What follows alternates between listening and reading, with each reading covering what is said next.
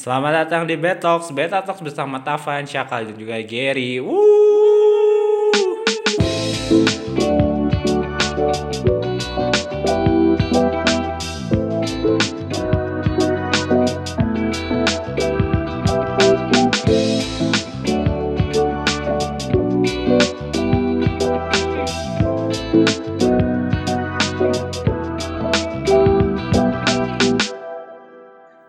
Baju baru, alhamdulillah. Tidak tahu di kapan uploadnya, tapi ya rekamannya setelah Lebaran. Yeah. Mungkin itu salah satu lagu yang sering dikumandangkan pada saat Hari Raya Idul Fitri lah ya. Yeah. Teman-teman tahulah lagu apa itu? Ya Lebaran. Dan Lebaran itu identik dengan yang namanya THR, Tunjangan Hari Raya. Dipikir-pikir nih, Marane udah dapet ini belum? THR dari umur berapa? THR pertama nih kapan? Kalau THR pertama itu waktu kelas 4 SD. Kenapa? Karena berdekatan dengan waktu disunat. Oh, okay. Kalau orang awal-awal kelas 1, kelas 2-an. Cepet banget. Karena banyak sepupunya. Okay. Kalau mana Kak? Ini dapat ya? Iya, dapat. Sebenarnya orang curiga udah dapat THR tuh dari bayi. Oh, cuma gak masuknya ke kantong mama dan papa ini. Nah, saya tidak mendapatkan hak saya buat popok, buat susu gitu. Cuma kalau misalnya yang bisa orang ingat mungkin SD kali ya. SD. Ada awal-awal juga udah dapat. Nah, tapi terakhir kali ini Lebaran terakhir berarti tahun 2021 ini mana dapat THR enggak? Kalau aing masih dapat. Dapat. Cukup ya. Kalau orang tuh sisaan amplop yang dikasih ke sepupu. Itu kan ada sisanya nih. Oh, ternyata ini nggak kebagiin, nggak datang orangnya, udah buat aja. Oh. Tapi mana dipikir-pikir ya, makin tua tuh bisa dibilang THR makin dikit nggak sih? Atau malah kita justru harus ngasih THR nggak sih? Sebenarnya kalau misalnya dari jumlah orang yang ngasih mungkin lebih sedikit ya, karena orang-orang udah mulai mikir. Tapi dari jumlah banyaknya bisa jadi dari satu orang misalnya bisa dapat 100.000 atau gimana. Cuma secara diakumulasi kan iya sih. Iya, kurang. Dari tahun kemarin juga ini nurun Pak. Iya sih. Pokoknya intinya semakin dewasa semakin nurun, bahkan harus mulai tanggung jawab bener. Tapi kali ini kita nggak bakal bahas THR. Okay. Kali ini kita bakal bahas tentang suatu fase dalam hidup setelah fase remaja. Baik lagi kan tadi abis anak-anak kita ke THR. Remaja juga dapet. Nah di sini udah mulai fase-fase goyang nih. Sudah mulai terasa. Instabilitas di dalam dompet saya. Itu fase dewasa muda khususnya. Karena di sini kita masih ya sekitar 2-3 lah ya. Ya. Nah, sebenarnya di kehidupan ini ada berbagai tingkatan khususnya dalam dewasa ya. Betul. Ternyata dewasa tuh enggak cuma plak dewasa doang.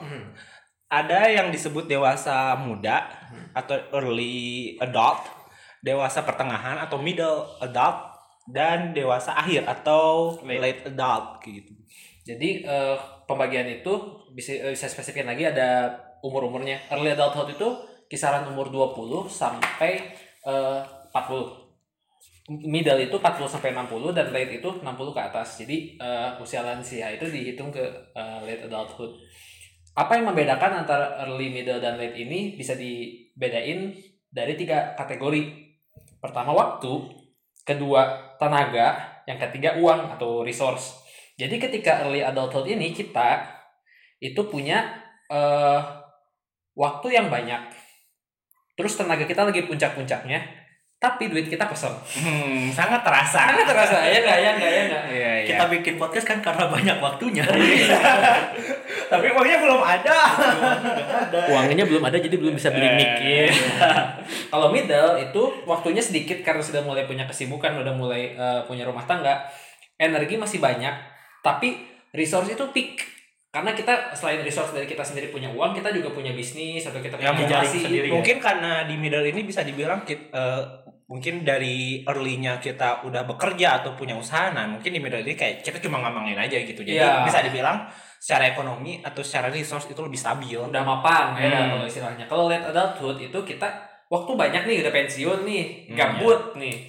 Energi udah banyak nih. Tapi resource kita masih punya sisa-sisaan dari zaman-zaman kejayaan kita. Pensiunan lah ya. Atau mungkin yang kayaknya 7 turunan itu sisa 6 turunannya kan. 7 turunan. Gitu. Nah jadi tadi dari concern early adulthood ini kita punya concern the low resource. Makanya jadi kendala di THR ya nggak sih, karena iya benar kita nggak bisa ngasih duit, tapi apakah kita punya dalam tanggung jawab gitu ya buat ngasih ke orang. Kalian kalau misalnya orang sendiri ngelihat kayak di early adulthood ini, benar sih orang kerasa banget kalau misalnya bagian resource tuh berkurang. Bisa jadi pertama apalagi di umur-umur 20 tahunan awal gitu ya, kita pun bahkan pekerjaan pun kadang-kadang ada yang belum punya atau masih dalam fase sekolah sih. Itu yang paling benar-benar kerasa kenapa resource jadi benar-benar kurang banget. Padahal waktu yang orang punya sendiri tuh kayak banyak. Dan yang paling identik menurut orang di fase dewasa awal adalah eksplorasi kita lagi tinggi-tinggi. Benar-benar ya, ya. Banyak hal. Tapi masalahnya balik lagi tidak ada resource-nya itu sih. Ya, karena kita punya banyak waktu dan juga apa tadi? Lupa. Waktu tenaga. Waktu dan tenaga. Dan di masa muda early atau masa muda awal juga bisa dibilang masa-masa kalau misalnya fisik tuh lagi enak-enaknya lah, mana mau olahraga futsal, badminton, pasti masih ada lah ya ajak-ajakan kayak gitu. Dan bisa dibilang masih kuat lah ya. Nggak tahu mungkin kalau umur 30-an atau 20-an akhir mungkin itu agak berkurang lah ya. Balik lagi ke eksplorasi, di dewasa awal juga, sebenarnya kalau misalnya kamu cari-cari, itu ada 3 poin utama yang bisa dieksplor di dewasa muda. Yaitu tentang kemandirian, identitas, dan juga tentang hubungan. Nah kalau misalnya kemandirian ini biasanya entah itu dalam bentuk mandiri secara keuangan atau mandiri secara hidup lah. Tahu lah ya kalau mandiri secara hidup mungkin dari kita juga udah banyak yang ngekos mungkin. Bahkan mandiri secara emosi. Nah iya bisa. Kita udah mulai berkurang nih kebergantungan dengan orang lain. Apalagi dengan orang tua ya khususnya. Betul. Benar kayak gitu. Atau mandiri secara peran di masyarakat, misalnya udah mulai ikut karang taruna. Iya benar. Iya diajak ikut rapat RT gitu kan. Jadi panitia 17-an, panitia kurban, pokoknya banyak pemilu kemarin Pilkada. Lumayan. Atau mungkin panitia SBM bisa UTBK gitu. Ya itulah pokoknya itu dari sisi poin mandiri. Kalau misalnya dari identitas ya di fase ini bisa dibilang kita lagi memuncak-muncaknya eksplorasi tentang identitas kita itu siapa sih? Baik, ya, identitas itu bergantung kepada apa yang akan kita kerjakan, sebenarnya profesi ya, saja profesi, latar belakang politik mungkin. Kan, ya, ideologi lah dalam bisa. Pikiran, atau mungkin agama bisa kan, identitas. Ya, bisa gitu. Nah mungkin dari identitas ini salah satu efek yang sering kita dengar adalah quarter life crisis. Ya. Nah itu, nah mungkin quarter life crisis mungkin tar dulu lah ya, kita simpan lain lah ya. Dan yang terakhir itu eksplorasi di hubungan. Hubungan di sini bisa antar pertemanan atau dengan pasangan lah ya. Yang dieksplorasi hubungannya atau pasangannya istri? Waduh, ya justru dua-duanya Ger. Jenis hubungan yang mungkin bisa. Ini kalau misalnya jenis hubungan kan bisa. Kalau misalnya kamu udah dengerin kayak hubungan teman bisa dengan sahabat. Di fase ini juga bisa dibilang kita mulai memfilter teman-teman juga kan? Benar ya. Itu sih yang paling kerasa, kita udah mulai ngefilter teman sih. Mungkin cara berhubungan kita dengan teman juga bakal beda-beda juga kan? Apalagi dengan kondisi pandemi saat ini, kita berjauh-jauhan, susah untuk ketemu satu sama lain. Bahkan kalau orang lihat malah jadinya semua itu tuh saling mempengaruhi gitu loh. Dengan kita mencari kemandirian kita akhirnya menseleksi teman. Mungkin kita teman sama orang yang perlu-perlu aja, yang benar-benar bisa ngebantu kita untuk jadi lebih mandiri, entah secara finansial atau ngedukung kita secara moral gitu. Bisa juga di slot-slot terhadap waktu tertentu, misalnya main dengan teman-teman yang serius dan berbisnis itu prioritasnya jadi banyak. Untuk weekend main dengan teman-teman yang ya bercanda doang gitu kan. Jadi mulai nge-cycle gitu sih. Ya betul. Itu dalam pertemanan. Mungkin kalau dari pasangan, kalau kata gini sih benar, balik lagi antara hubungan dengan orangnya. Iya. Di sini juga cari orang. Ini cocok nggak? Jadi misalnya jadi pacar atau jadi pacar lah khususnya di sini. Ini cocok nggak? Hubungannya mungkin kalau ini bisa lebih serius nggak? Atau cuma TTM doang kayak gitu. Apalagi kan usia pernikahan tuh kalau nggak salah laki-laki itu 25 ya, yang Sunah Rasul. Kalau usia perkawinan dari peraturan itu 21 ya? 21. Tapi kalau yang secara ideal kalau misalnya laki-laki itu sekitar umur 25-an. Kalau misalnya perempuan itu sekitar 19-20 sampai 20. Nah, itu kan jadi sudah mulai fase-fase orang memikirkan start ke sana kan. Jadi mengeksplor pasangan dalam tanda kutip, mengeksplor situasi-situasi dan problem-problem besar, misalnya cocok nggak sih dalam situasi di bawah tekanan gitu, bisa bekerja bareng nggak gitu, temannya suka diajak diskusi nggak gitu kan, bisa diajak ngobrol finance nggak, atau ternyata secara emosional nyambung nggak gitu kan. Jadi eksplor pasangan dalam hal ini juga banyak ngetes sih. Oke. Jadi udah selesai belum ngetesnya ini? Oh, ini kayaknya kalau Gary masih eksplorasi hubungannya mau kayak gimana nih, posisinya mau gimana, iya, posisi untuk apa ya, berkomunikasinya, posisi komunikasi, posisi dalam peran antara dua individu. Yang tersinggung harap menjawab. Nah mungkin kalau pengalaman dari kita sendiri nih, khususnya dari eksplorasi, dari bebas dari ketiga ini atau apa, ada nggak sih yang pengen dicurahkan atau apa gitu? Mungkin dari Gary dulu deh, di dalam fase dewasa muda ini ya, yang udah Maneh rasakan gitu. Pasti kan persepsi tentang dewasa itu muncul di finansial ya terutama. Iya. Apalagi terutama kita bertiga ini kuliah S1 kan, dalam tanda kutip. Kenapa? Karena butuh kerja. Iya. Kerja selain dengan goals, value dan lain-lain, ada yang lain, yang utama adalah uang gitu kan. Mm-hmm. Jadi ada banyak persepsi terutama dari yang membiayai kita kuliah, dari orang tua itu, untuk cepat beres kuliah kerja kaya, atau misalnya cukup uang atau ngapain gitu. Jadi di fase-fase yang dalam tanda kutip di akhir ini gitu kan, ada sedikit, bukan tekanan ya, ada ekspektasi lah dari orang-orang terutama dari keluarga untuk punya duit dan kerja gitu di bahkan dalam 1 tahun terakhir meskipun masih kuliah, Aing juga udah dalam beberapa kali ada kerjaan lah gitu yang berkaitan dengan arsitektur gitu. Jadi sudah mulai mencoba memupuk itu dari sekarang sih, karena Aing gak suka tanggung jawab lah ya. Yeah, okay. Terbebani dengan tanggung jawab itu harus dibiasain sih gitu. Jadi concernnya sekarang ke situ sih. Jadi ada persepsi, ada ekspektasi. Pengennya sih mencoba memenuhi ekspektasi itu ya, karena ekspektasi yang bagus gitu. Tapi ya dalam tanda kutip resource-nya belum ada, secara mental juga belum siap gitu kan, belum stabil, dan sebenarnya masih pengen explore gitu. Oke, kalau misalnya orang pribadi, sebenarnya ini cerita pribadi banget sih. Nah, mungkin ini sedikit membuka diri orang sedikit lah, karena orang sebenarnya secara cita-cita gitu ya, orang punya cita-cita besar buat pengen riset di masa depan, entah di masa depan yang jauh, umur 40 atau gimana, atau secara dekat orang jadi akademisi.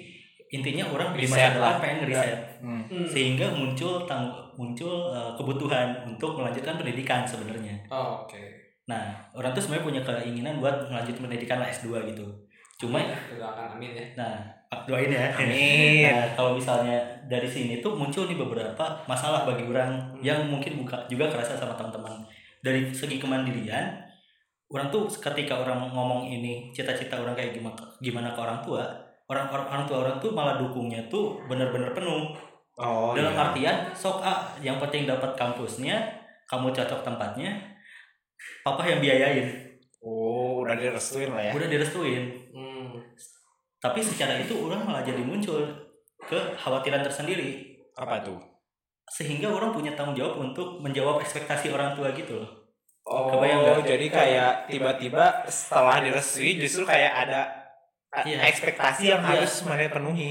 Yaitu udah S2 harusnya balik modal tuh secara nggak langsung muncul nggak sih? Iya, secara nggak langsung. Secara nggak langsung tuh muncul di benak seorang anak. Iya. Ini harus balik modalnya jadi apa? Mungkin orang-orang mungkin ekspektasinya jadi orang penting atau jadi pejabat atau jadi apa? Materi lah, secara materi. Sedangkan balik lagi cita-cita orang itu cukup humble, yaitu ya yang penting bisa ngeriset. Iya, benar. Nah, jadi orang malah jadi muncul kayak gitu. Karena ini kan cita-cita orang untuk meriset itu bagian dari identitas orang yang orang tetapkan di awal gitu loh. Sehingga orang belum menemuin komprominya nih.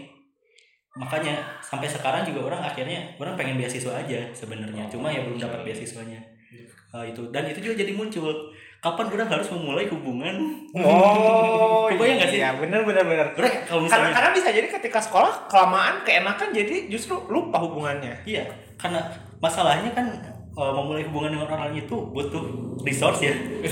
Ketika saya melanjutkan pendidikan kan berarti tidak bekerja. Tapi sebenarnya bisa aja sih di tengah kalau misalnya maneh tahu ya, caranya.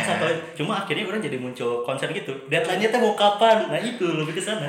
Intinya enggak usah kasih deadline, tenang, santai aja.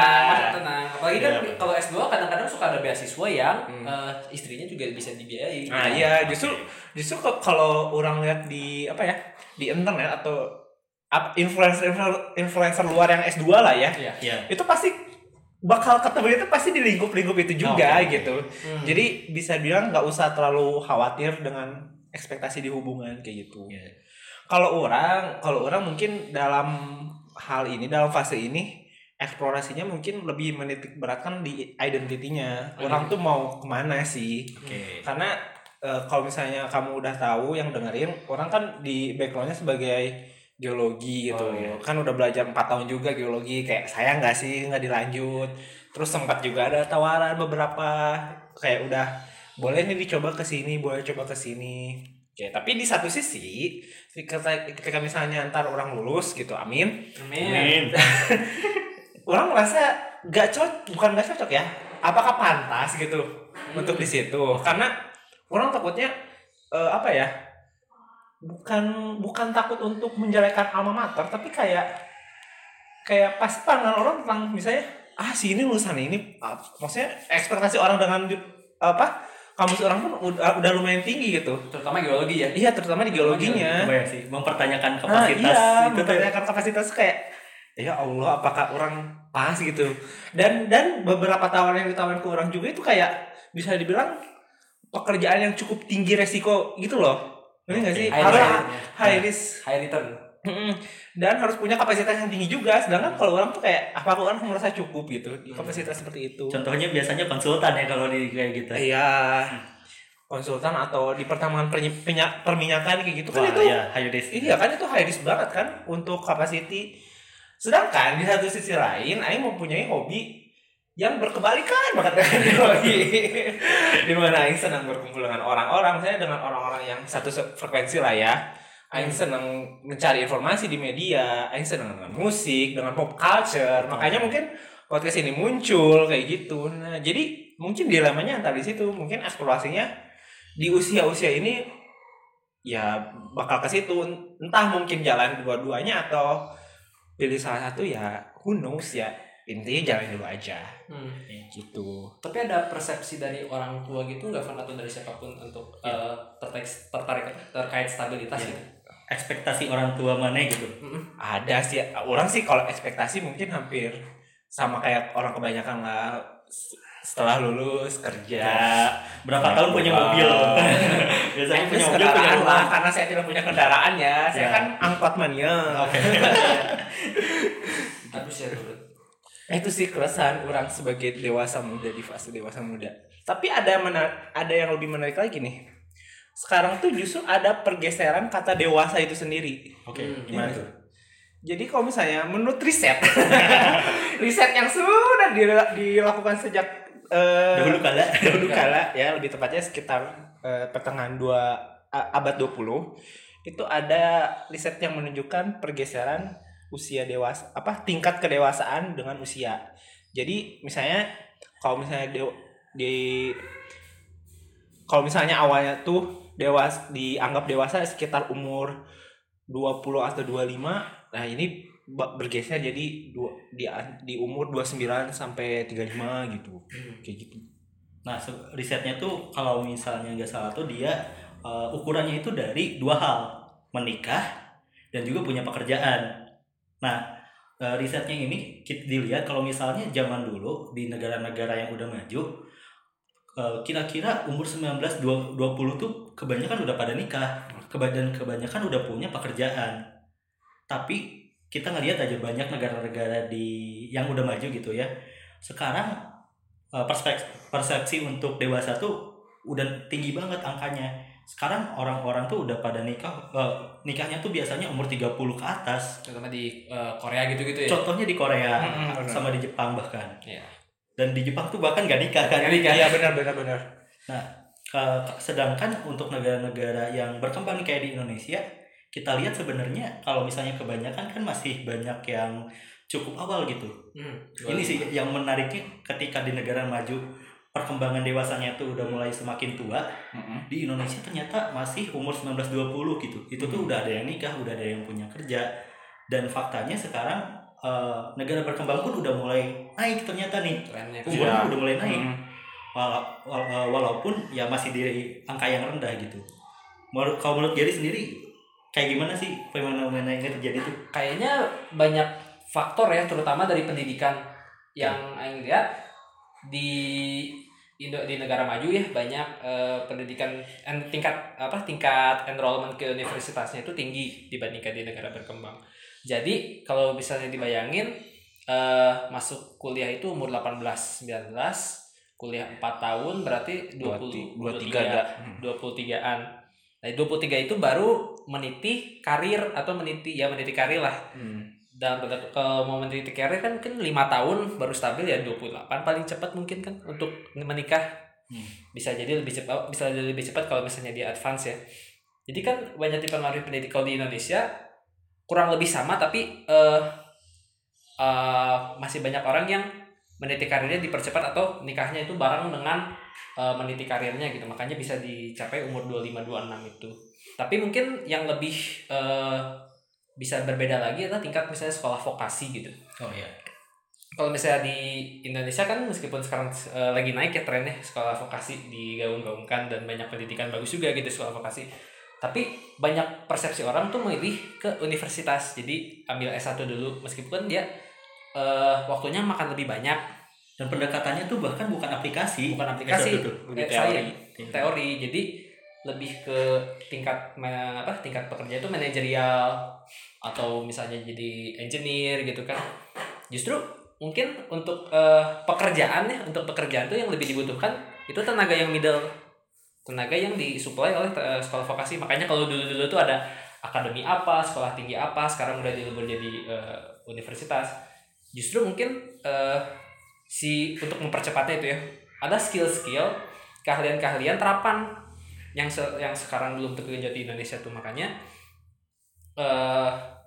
salah satu concern tadi kan kita pengen punya resource nih gitu, apalagi kita punya waktu banyak gitu. Gimana cara mempercepatnya sekarang adalah mungkin dengan mempelajari keahlian-keahlian terapan, salah satunya dalam sekolah vokasi, atau dengan mempunyai skill-skill yang relevan dengan dunia sekarang. Apalagi kan si emerging adulthood ini tuh dipengaruhi oleh teknologi kan. Iya benar. Si pergeseran usia yang semakin tua ini, yang juga baca riset yang Syakal bilang, dipengaruhi oleh salah satunya tuh semakin banyaknya pilihan, semakin terbukanya informasi itu, dan juga the age of instability itu kan. Itu kan banyak pengaruh dari teknologi dan internet kan. Dimana sekarang itu semakin banyak peluang, maka keahlian-keahlian terapan yang perlu dipelajari untuk kita bisa succeed itu juga semakin banyak pilihannya gitu. Jadi dalam tanda kutip kita bisa memperkaya diri lah untuk memenuhi ekspektasi dan kapasitas terhadap suatu pekerjaan kalau kita mau punya resource gitu. Tapi yang menarik lagi di sini ada tadi ada pergeseran kan. Ayo mau coba sangkut pautin si pergeseran usia dewasa ini, pergeseran kedewasaan ini terhadap persepsi. Kita kan tadi cerita pribadi-pribadi nih. Rata-rata itu kita punya persepsi bahwa di usia kita itu udah mulai punya stabilitas. Iya. Karena memang di generasi mereka itu usia stabilitas itu dicapai di usia-usia kita kan. Bisa jadi 23-25 lah benar. Sementara persepsi stabilitas yang punya generasi kita itu mungkin di kisaran umur 29-30. Karena kalau kita proyeksiin perkembangan kita gitu ya, mungkin kita baru bisa stabil umur segini yang kerja dan kawan-kawan gitu kan. Itu terjadi karena si usianya itu bergeser kan. Mereka dewasanya cepat, kita dewasanya lambat gitu. Jadi ada gap. Nah si gap inilah yang tadi menimbulkan dewasa tanggung. Iya benar. Karena balik lagi kalau misalnya kita ke poin yang sebelumnya yang tentang eksplorasi, itu di usia-usia khususnya generasi kita saat ini ya, mungkin di antara umur 20-an sampai 25-27 itu kita masih pengen eksplor enggak sih? Yeah. Pengen eksplor sana sini, entah itu pekerjaan, hubungan ataupun misalnya identitas, masih berputar di situ lah ya. Sedangkan kalau misalnya kita mundur lagi di Indonesia zaman dulu, khususnya pada Orde Baru kan itu apa orang-orang mencapai stabilitas dengan mudahnya, iya. Khususnya menjadi PNS. Nah, lebih tepatnya tuntutan sih, karena iya. Secara politik kan zaman dulu nggak stabil banget, iya benar. Sehingga untuk kehidupan sehari-hari masa nggak stabil juga, akhirnya ya benar. Jalan kita salah satunya adalah dengan PNS. Karena dari PNS juga apa gaji bulanan terpenuhi, pensiunan terpenuhi gitu kan, jadi aman lah, jaya sentosa. Nah, jadi untuk teman-teman yang kira-kira bingung kenapa orang tuanya pengen kamu jadi PNS agak maksa, ini mungkin ini jawabannya gitu. Itu ya karena balik lagi perspektif dulu dan perspektif sekarang beda. Iya. Jadi Ger kapan mau daftar PNS?